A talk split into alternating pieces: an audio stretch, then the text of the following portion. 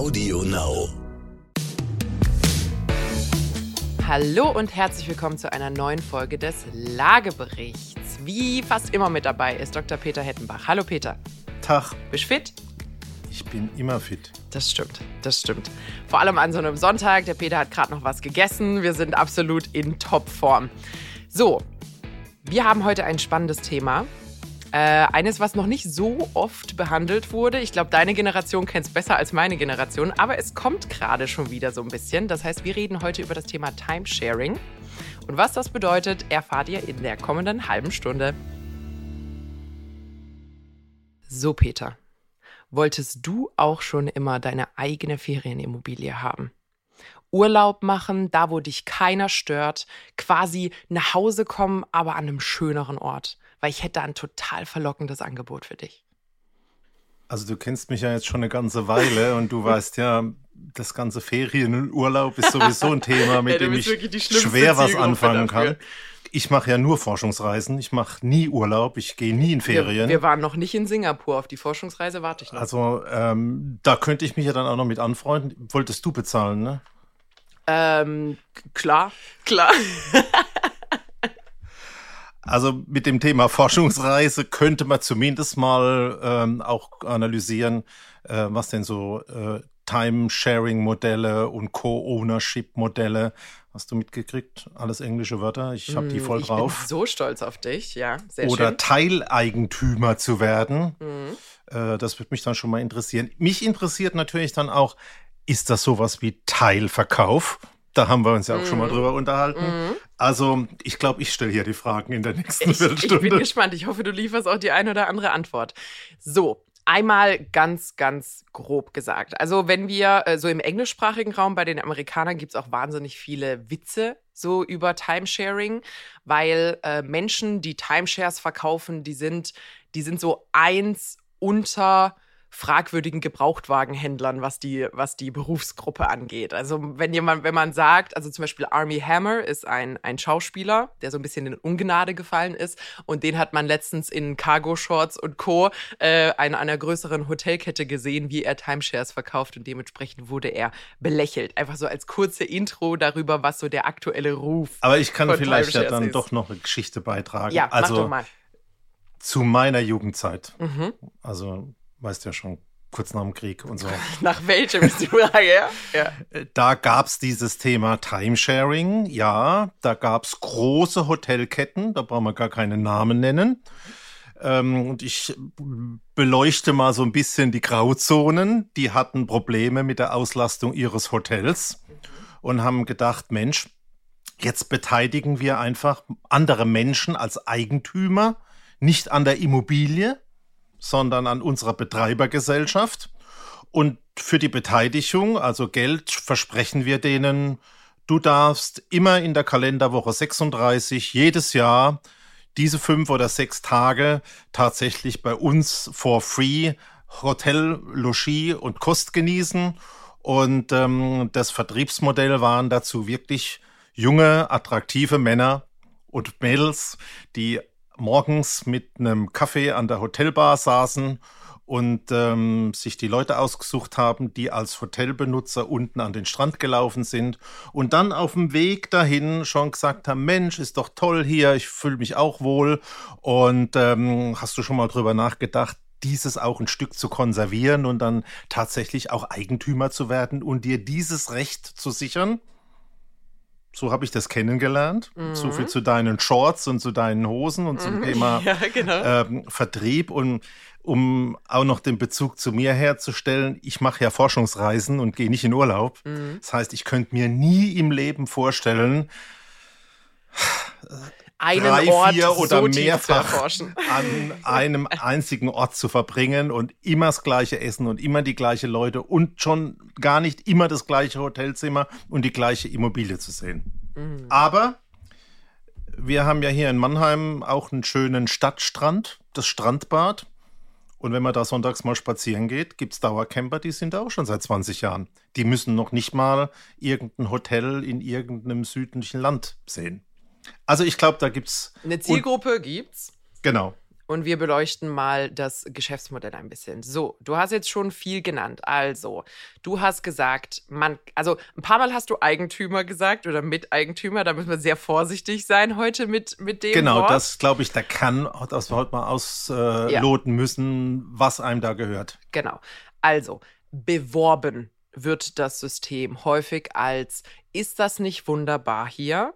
Du könntest ein Stück dieser Anlage haben und als netter Nebeneffekt, neben dem, dass du ein tolles Investment getätigt hast, was natürlich im Wert nur nach oben gehen kann, hast du außerdem Nutzungsrecht von einem unserer Zimmer oder einem unserer Apartments oder was auch das, äh, was auch immer das ist, für, und du hast es vorhin schon gesagt, einen bestimmten und beschränkten Zeitraum im Jahr. Da gibt es unterschiedliche Modelle. Es ist entweder immer die gleiche Woche, so wie du es gerade gesagt hast, oder eine Woche im Jahr innerhalb eines bestimmten Zeitraums. Da werden wir jetzt nicht so kleinlich sein.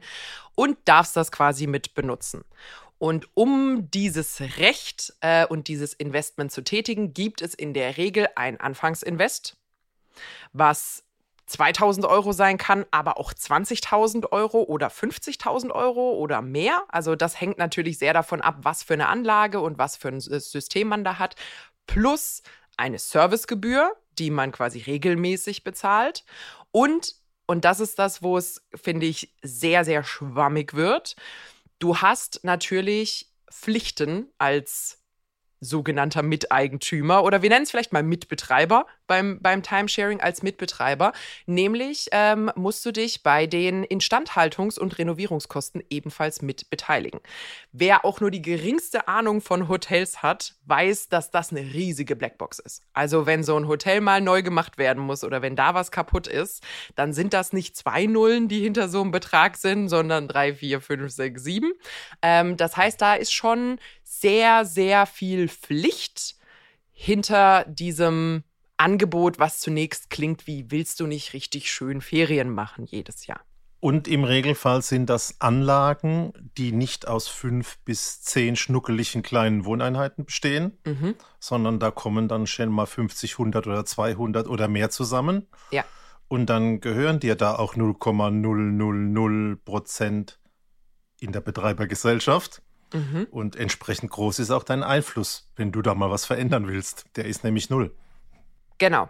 Ich würde noch gern, bevor wir da ein bisschen in die Tiefe gehen, äh, noch einmal auf das Vertriebsmodell eingehen. Also ich habe es mit Armie Hammer so ein bisschen eingeleitet. Du hast es gerade schon gesagt. Tendenziell sind es Vertriebsleute in den Hotelanlagen, die sich Menschen suchen, die schon dort urlauben, um dafür zu sorgen, dass sie quasi wiederkommen und äh, solche Verträge unterschreiben. Ja. Was heißt, es geht eigentlich primär, das können wir auch nochmal ganz als Überschrift drüber stellen, um Ferienimmobilien. Ja, ja, das ist ein sehr, sehr, sehr guter Punkt. Es geht um Ferienimmobilien. Ähm, und diese Menschen, die dort zuständig sind für diesen Vertrieb, sind natürlich komplett auf Provision verzielt. Das heißt, die haben ein sehr großes Interesse daran, Abschlüsse zu machen. Ähm, was in der Vergangenheit, und das ist auch eine der sehr großen Kritiken, neben der Intransparenz der Kosten und Pflichten, die häufig kritisiert wird, dass dort fragwürdige Vertriebswege gemacht werden. Also entweder, so wie du es eben gesagt hast, wirklich ein fast schon Belagern von Gästen, von Frühstück zu ich sehe euch am Strand wieder, zu ich sehe euch an der Kaffeebar und jedes Mal gehe ich euch auf die Nerven mit diesem Thema. Ist natürlich in der Regel auch eine bestimmte Zielgruppe, die dort, äh, die dort genommen wird. Und äh, bedränge sie mehr oder weniger in ihrem Urlaub, dort einen äh, Abschluss mit mir zu machen, am besten vor Ort, damit die nicht noch nach Hause kommen und sich mit ihrem Rechtsanwalt äh, und Steuerberater in, äh, in Verbindung setzen können. Und was dort leider auch der Fall ist, sind, ich nenne es mal Kaffeefahrten jedweder Art. Das heißt, man lädt sich Leute ein, man tut so, als wäre es einfach ein netter Ausflug, so wie das bei Kaffeefahrten häufig der Fall ist. Und irgendwann steht dann ein Vertriebsmann vorne mit gezücktem Kuli und äh, quasi äh, unterschriftsbereiten Dokumenten, die dann mit signifikantem Druck äh, dafür sorgen können, dass dort Unterschriften getätigt werden. rechts unten fest durchdrücken, ansonsten verlässt du dieses Boot nicht. Also das, das sind quasi wirklich ganz, ganz wichtige Punkte. Erstens, ähm, Intransparenz im Modell, vor allem was die Pflichten und Kosten und Folgekosten angeht. Zweitens, eine sehr lange Verpflichtung in der Regel. Also so ein Timeshare-Contract kann ein Jahr bis neunundneunzig Jahre gehen. Also die können vererbt werden. Ähm, das heißt, da, da gibt es wirklich unterschiedlichste Modelle, wo sogar eure Kinder im Worst Case noch mit reingezogen werden. Und drittens, ich nenne es jetzt mal teilweise sehr unseriöse Vertriebswege, die dort genutzt werden, um äh, Menschen dazu zu bringen, an diesem Timeshare-Modell teilzunehmen. Sagen wir mal Strukturvertriebe. Nen, nennen wir es mal Strukturvertriebe, ja. Aber vom Kern her ist, glaube ich, jetzt eins wichtig. Du kaufst eigentlich bei diesen Timesharing-Modellen nicht direkt eine Immobilie. Mm, genau. Sondern du erwirbst ein Nutzungsrecht. Ja. Und beteiligst dich an der Gesellschaft. Manchmal. Manchmal nicht mal das. Also manchmal äh, unterschreibst du nur Nutzungs- Nutzungsrechte. Aber nicht so mit Eintragen in Grundbuch und solche genau. Dinge. Also das ist, glaube ich, mal ein ganz, ganz großer Unterschied. Ja. Und die Anlagen sind dann im Regelfall auch sehr groß. Sehr groß und du hast es vorhin schon gesagt, die Idee des Timesharings kam nicht, weil sich jemand gedacht hat, ich habe eine tolle Investmentmöglichkeit für Menschen, die in Ferienimmobilien investieren wollen, sondern sie kam aus, wir haben eine Ferienimmobilie, wo wir uns scheinbar ein bisschen verschätzt haben mit der Größe und der Lage, in der wir sie platziert haben. Das heißt, wir brauchen eine andere Möglichkeit, Dauereinnahmen zu generieren und eine gewisse Auslastung äh, zu garantieren. Und so wurde die Idee der Timeshares geboren. Das heißt, man hat es dort in der Regel auch nicht mit A-Lagen und A-Anlagen zu tun, außer die sind dann wirklich auch entsprechend in einem Preismodell, sondern das ist jetzt eher so die B-Ware, die in der Regel mit Timeshare-Modellen äh, vertrieben wird.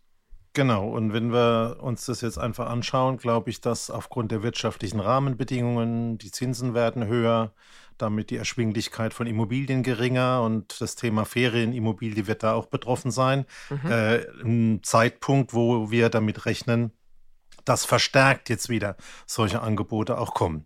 Äh, glaube ich absolut. Also äh, wenn die Leute jetzt, wenn wir wirklich eine Zeit des, ich sag mal, geringeren wirtschaftlichen Wachstums haben oder vielleicht sogar eine Rezession, die Leute weniger in Urlaub fahren, weniger Geld für Urlaub ausgegeben wird, die Hotelanlagen leiden, gleichzeitig die Leute sich aber keine ganze Ferienimmobilie vielleicht leisten wollen und oder können, ist das schon wieder so ein guter, ja, Ein, ein guter Nährboden für solche, für solche Modelle. Also da ganz, ganz vorsichtig sein. Ähm, ganz wichtig, ihr habt dort alle Pflichten eines Eigentümers. Ihr habt aber nicht alle Rechte und auch nicht alle Benefits. Du hast es vorhin kurz mal angesprochen, als Eigentümer hat man steuerliche Vorteile, wenn man bestimmte Dinge tut und so. Also ihr habt keine der Vorteile, davon Eigentümer zu sein. Ihr habt eigentlich nichts zu melden in dieser Anlage, wo es vielleicht achttausend Miteigentümer gibt, weil man kann ja mit fünfzig Wochen im Jahr mal zweihundert Zimmern, äh, ist das schon mal eine Menge Leute, die da grundsätzlich mit, mit im Boot sein können. Ähm, passt dort also auf jeden Fall auf und grundsätzlich, äh, wenn man so ein Investment tätigt, ein paar Nächte drüber schlafen und jeder, der euch dazu bringen will, zügig irgendwas zu unterschreiben, weil dort übrigens auch häufig mit, wir haben gerade ein ganz tolles Angebot, ich kann Ihnen nur da heute. noch einen, genau, nur heute und einen Rabatt und alles, also passt da wirklich auf. Ähm, manchmal ist man im Urlaub vielleicht auch noch ein bisschen weniger, weniger äh, kritisch, kritisch. Genau, weniger kritisch, weil man vielleicht ein Haps zu entspannt ist. Und die Leute, wie gesagt, Peter hat es schon gesagt, da werden natürlich Leute hingesetzt, die sympathisch wirken sollen, die gut aussehen, die ihren Job grundsätzlich gut machen, auch wenn sie vielleicht kein tolles Produkt verkaufen. Lasst euch dazu nichts drängen. Es gibt da übrigens, wenn ihr noch ein bisschen tiefer nachlesen wollt, einen guten Beitrag von der Verbraucherzentrale, die meiner Meinung nach auch sehr klare Worte dafür findet, dass das in der Regel deutlich mehr Risiken und Verpflichtungen mit sich bringt, als es Benefits hat, dass ihr äh, Pauschalurlaube eigentlich günstiger, besser und vor allem flexibler machen könnt ähm, und, und da grundsätzlich von abzuraten ist, vor allem als irgendeine Art von Investment. Ich habe noch eine kleine Sache, die bei Timeshares häufig noch gemacht wird. Du hast ja vorhin gesagt, es ist eigentlich wenig attraktiv, jemandem zu sagen, du kommst die nächsten zwanzig Jahre in derselben Woche immer hier in die Anlage. Für viele, für viele ist das kein attraktives Thema. Da gibt es auch quasi eine kleine, ein kleines Loophole, was sie sich dagegen ausgesucht haben für die Leute, die sagen, ich möchte aber gar nicht irgendwie die ganze Zeit hierher kommen, vielleicht gefällt es mir hier in zehn Jahren gar nicht mehr. Es gibt Tauschbörsen, wo quasi jeder Timeshare-Anbieter ist mit irgendeiner Tauschbörse verlinkt, ähm, die versprechen, und das ist absichtliche Wortwahl, die äh, an der Stelle versprechen, dass man ohne Probleme quasi auch einfach seine Timeshare mit jemand anderem äh, tauschen kann. Und das heißt nicht nur jetzt im Zeitraum, sondern vielleicht auch, wenn man eine große Kette äh, hat, äh, auch in absolut. Den Anlagen. Genau, genau. Das heißt, wenn du, keine Ahnung, du hast einen Timeshare auf Mallorca und jemand anders auf Ibiza und du sagst, Balearen habe ich jetzt genug gesehen, vielleicht mal Kanaren, könnt ihr zwei einfach tauschen und dann hast du die nächsten drei Jahre ein anderes Timeshare. Und es ist alles super und alle haben da Lust drauf. Ein ganz großes Aber an der Stelle, ähm, diese Tauschdeals funktionieren so gut wie nie. Also das ist einfach ein Versprechen, um diese Bedenken auszuräumen, dass die Leute sich nicht so lange äh, verpflichten wollen. Das ist aber auch eine Aussage der Verbraucherzentrale an der Stelle.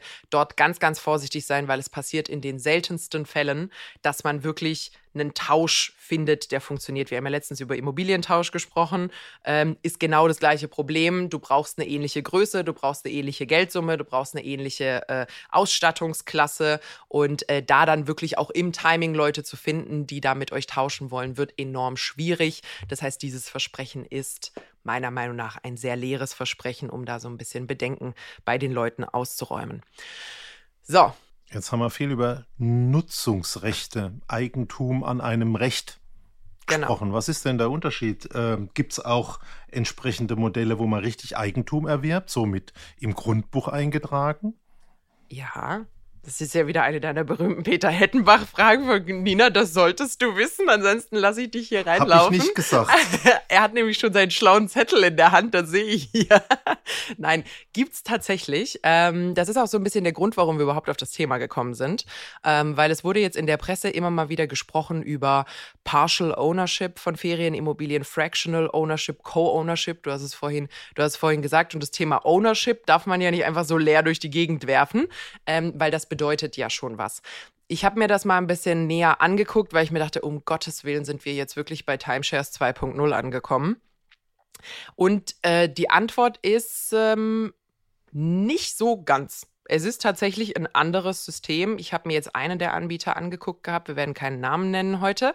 Ähm, es gibt aber schon so zwei, drei, die sich auch im deutschsprachigen Raum etabliert haben, die im Endeffekt tatsächlich echtes Miteigentum betreiben. Also das sind Ferienimmobilien, das ist keine Hotelanlage, sondern in der Regel werden so Finkas oder Villen oder äh, Alpenchalets oder sonst irgendwas, also was Kleineres genommen, werden aufgeteilt, ich habe jetzt häufig gesehen, ungefähr in acht Teile, also nicht achthundert oder zweitausend, sondern acht Teile, also sehr überschaubare Mitkäufergruppe.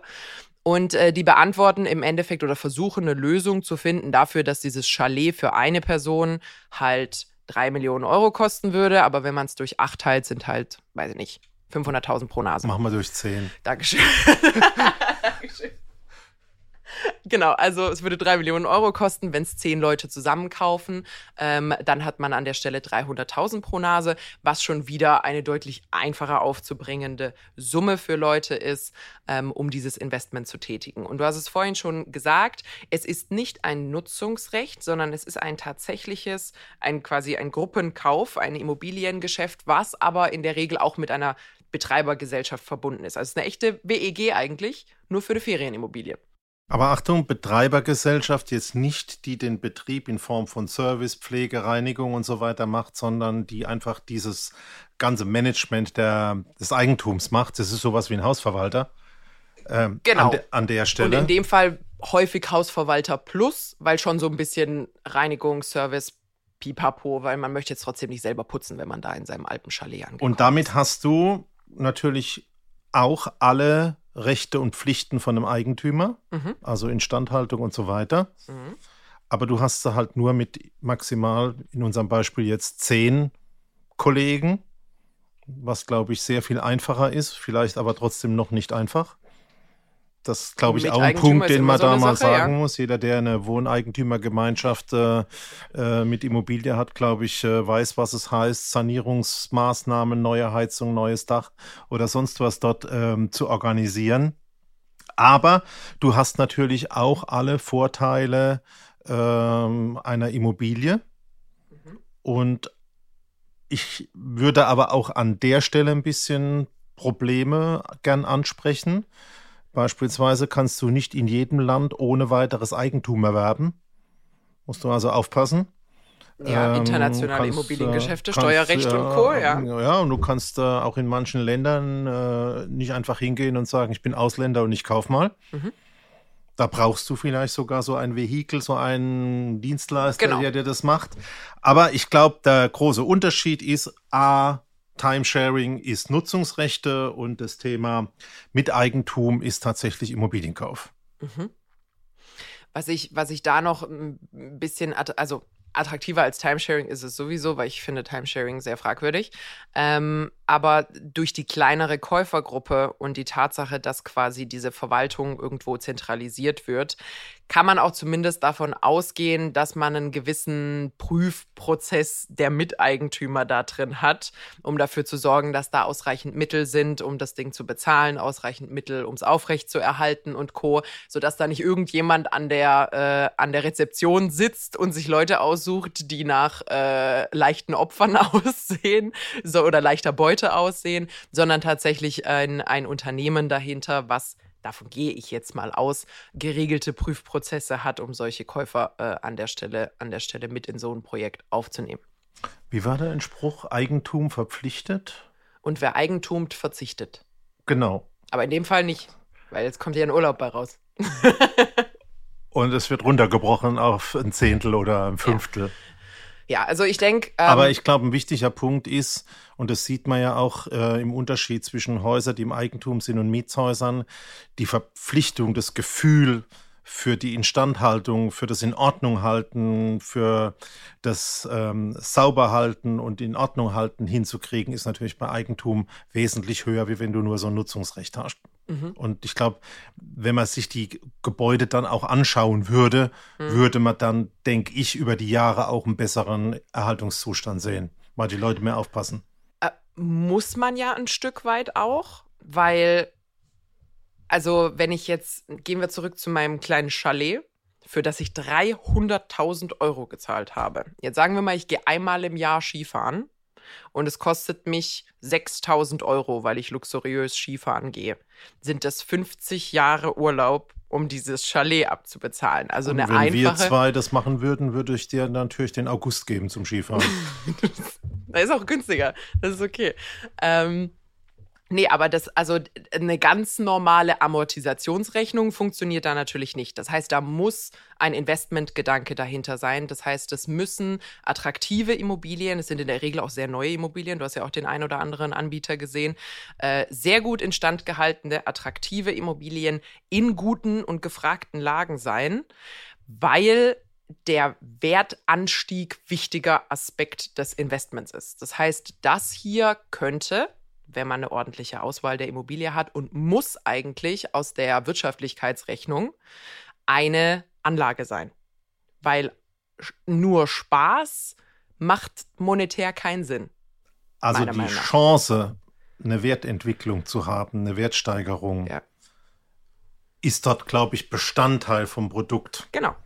Wenn man sich mit Timesharing-Menschen unterhalten würde, und ich, aufgrund von meinem hohen Alter, habe ich das natürlich schon gemacht, äh, kenne ich keinen, der dann das einfach wieder verkaufen konnte, mhm. der Wertsteigerung mitnehmen konnte. Und auch wenn wir jetzt hier keine empirische Befunde vorlegen können, ist das doch ein wichtiger Punkt, auf den unsere Zuhörer auch wirklich gucken müssen. Ist das wirklich so eine tolle Geschichte, dass ich mir eine Chance ausrechne auf eine Wertsteigerung, oder nehme ich wirklich an so einem B-Objekt in einem B-Standort teil und ähm, wird einfach jetzt mal als Cash-Cow benutzt in der ja. ersten Phase? Ja. Ich glaube, das, das ist ein ganz, ganz wichtiger Punkt. Macht aber natürlich, also erstens, man muss sagen, bei diesem ganzen Thema Co-Ownership sind andere Summen in Frage. Also ich habe jetzt mal die Anbieter ein bisschen durchgeguckt. Ich habe kein einziges Objekt gefunden, wo dein deine Fraction unter zweihunderttausend Euro liegt. Also das ist deutlich mehr als Anfangsinvestment. Würde ich als Größenordnung auch sagen, ähm, Faktor zehn mal mindestens. Ja. Genau, also das ist sehr, sehr viel höher als Anfangsinvestment, als es beim Timesharing ist. Da ist die Schwelle natürlich äh, geringer, weil man auch mehr Leute on board holen muss. Ähm, bedeutet, da sollte man auch einen anderen Prüfprozess dahinter haben, äh, bevor man ein solches Investment tut. Was man ja aber machen kann, weil es ist ja, du hast es vorhin gesagt, im Endeffekt ein ganz normaler Immobilienkauf, nur dass man nicht alleine, alleine drin ist. Und ich glaube, mindestens dieselbe Sorgfalt sollte man an dieser Stelle halt auch an den Tag legen. Das heißt, man prüft den Standort, man äh, spricht mit Experten, man spricht mit dem Steuerberater. Du hast vorhin gesagt, solange man in der E U ist, geht's noch halbwegs. Viele der Anbieter sind in der E U, Spanien, Mallorca und so ist in der Regel sehr, sehr und attraktiv. Wenn du das Thema Finanzierung hast, also wenn du es nicht Cash auf the Dash äh, bezahlen ja. kannst, äh, wird es natürlich auch ein Thema sein, was Leute sagen, wenn du auf den Mal Malediven ein Haus finanzieren möchtest, ähm, bei der Perspektive, die die Malediven haben. Genau, genau. Ähm, also da sollte man schon, sollte man schon gut reingehen und sich die Gesamtkonditionen dieses Vertrages anschauen, weil also mit Eigentum ist eine Sache, aber es ist ja auch eine Mitbenutzung. Das heißt, man teilt sich nicht nur die Immobilie und sie wird dann als Airbnb betrieben und man teilt die Gewinne, sondern man muss sich ja auch die Zeiträume irgendwie teilen. Jetzt sind das in der Regel Sommerimmobilien. Und ja, der Sommer auf Mallorca ist ein bisschen länger als unser Sommer hier in Deutschland, der jetzt sehr abrupt geendet hat. Ähm, aber da ist schon auch einiges an Koordinationsaufwand drin, der nicht zu unterschätzen ist, weil die Sommerferien sind nur sechs Wochen lang. Wenn man Kids hat, wollen alle irgendwie diesen Timeslot haben. Also da muss man schon auch kompromissbereit sein, wo ich mich fragen würde, mh, wenn ich da jetzt so zweihunderttausend, dreihunderttausend investiert hätte, weiß ich nicht, ob ich so Lust hätte, die ganze Zeit irgendwie hin und her Zeiträume zu buchen mit acht bis zehn anderen Menschen, die die gleichen Zeiträume haben ich wollen. Ich habe dir ja meine Skihütte auch äh, im August angeboten. Mhm.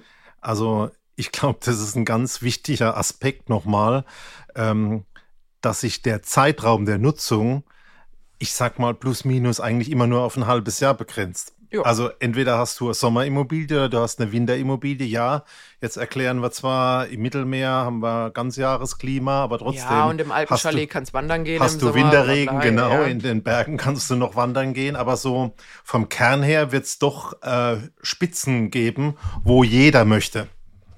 Jo, und ähm, wie gesagt, also es sind eine Menge Pauschalreisen möglich für dieses Investment, was da drin ist. Das heißt, ähm, man sollte sich schon definitiv Gedanken darüber machen, a, ob man Lust hat auf diesen Koordinationsaufwand und äh, b, ob das eben auch ein sinnvolles Invest ist, um dort Geld zu parken, ähm, weil dort eine gewisse Wertsteigerung zumindest mal antizipiert werden kann. So. Co-Ownership. Ja. Timesharing. Mhm. Teilverkauf. Oh. Hat, mhm. hat nichts miteinander zu tun. Also ich muss sagen, also das Thema Co-Ownership äh, würde ich da jetzt mal auf eine andere Seite packen. Da haben wir ja eher die Parallele zur W E G gezogen. Ähm, das, das lassen wir da erstmal. Aber ich musste, als ich jetzt das ganze Timeshare-Zeug recherchiert habe, dachte ich mir schon so, das ist so ein bisschen wie Teilverkauf andersrum. Wir Weil, haben ja bei der Tauschbörse auch festgestellt, dass das eigentlich nur ein anderer Deal von einem Geldgeschäft ist. Ja, ja, aber ich finde die Parallelen schon ein bisschen stärker beim, äh, beim Teilverkauf und beim Timesharing, weil beim Teilverkauf kommt ja ein Unternehmen rein als echter Miteigentümer, drückt sich aber vor den meisten Pflichten, die ein Eigentümer ha- haben würde. Zum Beispiel Instandhaltungskosten und Co. Da wurde jetzt zwar immer mal wieder ein bisschen aufgeweicht, äh, weil die natürlich kritisiert wurden dafür, aber so richtig echte verpflichtete Miteigentümer sind sie an der Stelle meiner Meinung nach nicht. Ähm, und Timesharing ist eigentlich so das genaue Gegenteil von ein Privater wird reingeholt als in Anführungsstrichen Eigentümer, aber kein echter, hat also nicht die Rechte des Eigentümers, aber alle Pflichten. Also es ist äh, so ein bisschen ein Spiegelbild. Also in deinem Kopf erklärst du mir jetzt gerade, dass äh, der Unterschied zwischen dem Timesharing-Modell mhm. und dem Teilverkauf-Modell ist, dass Teilverkauf eigentlich Timesharing zu hundert Prozent der Zeit ist. Weiß ich nicht. Du, du, weiß ich nicht. Aber du, weißt du, was mal richtig interessant wäre?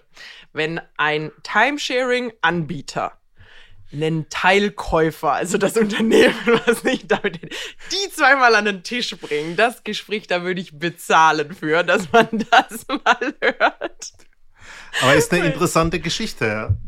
Ja, also ich meine, ähm, ich finde, es ist ein bisschen ein Spiegel dessen, was man in vielerlei Hinsicht schon gesehen hat, weil beide Modelle basieren ja darauf, dass man einen gewissen ähm, ein, ein Streben hat nach äh, Eigentum oder Miteigentum, ähm, aber eine, einen Kapitalmangel, um das quasi alleine zu schaffen. Das heißt, die füllen beide eigentlich die gleiche Lücke. Es wird ein Stück weit ein Ein, ein, ein Bedürfnis der Menschen, quasi Eigentum zu haben oder was Schönes zu besitzen, wie zum Beispiel ein Teil dieser Ferienimmobilie und sich da ein Stück weit einen Traum zu erfüllen, genutzt. Und die Lücke ist das Thema Kapital, was überbrückt wird mit, ich sag mal, Eigentlich, eigentlich sind es ja Zinszahlungen, die da immer wieder drin sind. Das ist ja wie ein Leasing. Eigentlich beide sind hin und her äh, wie ein Leasing. Und ich glaube, bei solchen Dingen muss man immer auf die gleiche Art und Weise vorsichtig sein, weil früher hat man immer gesagt, wenn du es dir nicht leisten kannst, dann kaufst du es auch nicht. Und ähm, das ist eigentlich, beide Modelle sind so ein bisschen auf, eigentlich kann ich mir bestimmte Dinge nicht leisten, aber die ermöglichen mir das zumindest augenscheinlich doch zu haben. Und ich glaube, bei solchen Modellen ist immer ein Stück weit Vorsicht gefragt, wo mit sehr, sehr, sehr, sehr viel Sorgfalt geprüft werden müsste, ob man in der Situation ist, sowas zu tun und ob es tatsächlich mehr Vorteile als Nachteile mit sich bringt. Ja, also ich würde dir gerne jetzt zum Abschluss ein Timesharing-Modell hier bei uns im Bahnhof anbieten. Von acht bis fünf würde ich dir die Zeit zur Verfügung stellen. Ich, ich stelle dir meine Zeit zur Verfügung. Wir können ja, wir können ja, du kannst mir den Raum vermieten und ich bezahle meine und ich vermiete dir meine Arbeitszeit. So, gucken wir mal, wer mit Plus rauskommt aus der Nummer. Müssen wir mal schauen, was da steuerlich passiert. Nee, ähm, übrigens, da können wir uns ja mal so eine kleine, so eine kleine mentale Notiz machen. Äh, Teilverkauf. Auch ganz großer Punkt Wertgewinn. Sollten wir vielleicht mit den neuen Situationen, die sich auf dem Immobilienmarkt so ergeben, in irgendeiner der kommenden Folgen nochmal drauf zurückkommen, was das gegebenenfalls bedeuten kann für dieses Geschäftsmodell. Genau, also um den Leuten schon ein bisschen einen Vorgeschmack zu geben, oft sind in Verträgen auch Wertsteigerungen definiert, beziehungsweise Wertverluste ausgegrenzt. Ja. Und das ist natürlich in dem, was jetzt momentan in manchen Immobilien und manchen Märkten passiert, eine interessante Frage. Sehr schön. Kleiner Teaser für die Zukunft. So, ich glaube, wir haben es ganz gut zusammengefasst alles. Ansonsten, wie immer, äh, prüft jeden Vertrag, wenn es um Eigentum und große Summen geht. Äh, lasst euch dazu nichts hinleiten, wo ihr vielleicht ein mulmiges Bauchgefühl habt. Wenn euch irgendjemand mit Rabatten und zeitlich begrenzten Aktionen locken will, schnell eine Unterschrift zu tätigen, solltet ihr das generell nie tun. Egal, ob es um den Gebrauchtwagen geht oder ums Timesharing oder um überhaupt irgendwas. Ich glaube, wir haben aber einen ganz guten Rundumschlag machen können, was da gerade so für Modelle sind, die im Markt sind. So, ansonsten, wir haben gerade schon einen Teaser gegeben, worüber wir vielleicht in Zukunft sprechen werden. Ihr könnt uns selbstverständlich auch immer Themenvorschläge einreichen. Wir freuen uns immer, wenn wir von euch hören und Themen aufgreifen können, die euch beschäftigen. Am besten erreicht ihr uns auf Instagram. Ihr findet uns als Lagebericht-Podcast. Wie immer, wir freuen uns sehr, wenn ihr uns eine Bewertung dalasst, entweder bei Apple Podcasts oder bei Spotify. Ist einfach nur ein Klick. Wenn ihr möchtet, könnt ihr bei Apple Podcasts ein paar nette Worte über uns schreiben. Der Peter freut sich immer, wenn ihr was Nettes seid. Ich richte ihm das immer aus, weil technisch wisst ihr ja, wie das ist. Ich, le- ich lese ich les ihm das aber sehr, sehr gerne vor. Ähm, hilft uns ungemein, ist für euch nur ein, zwei Sekunden Arbeit und wir freuen uns da, wenn neue Leute uns finden können. Ansonsten, wie immer, ihr findet uns mittwochs bei AudioNow und überall, wo es Podcasts gibt. Bis dann! Auf eine gute Zukunft mit Immobilien.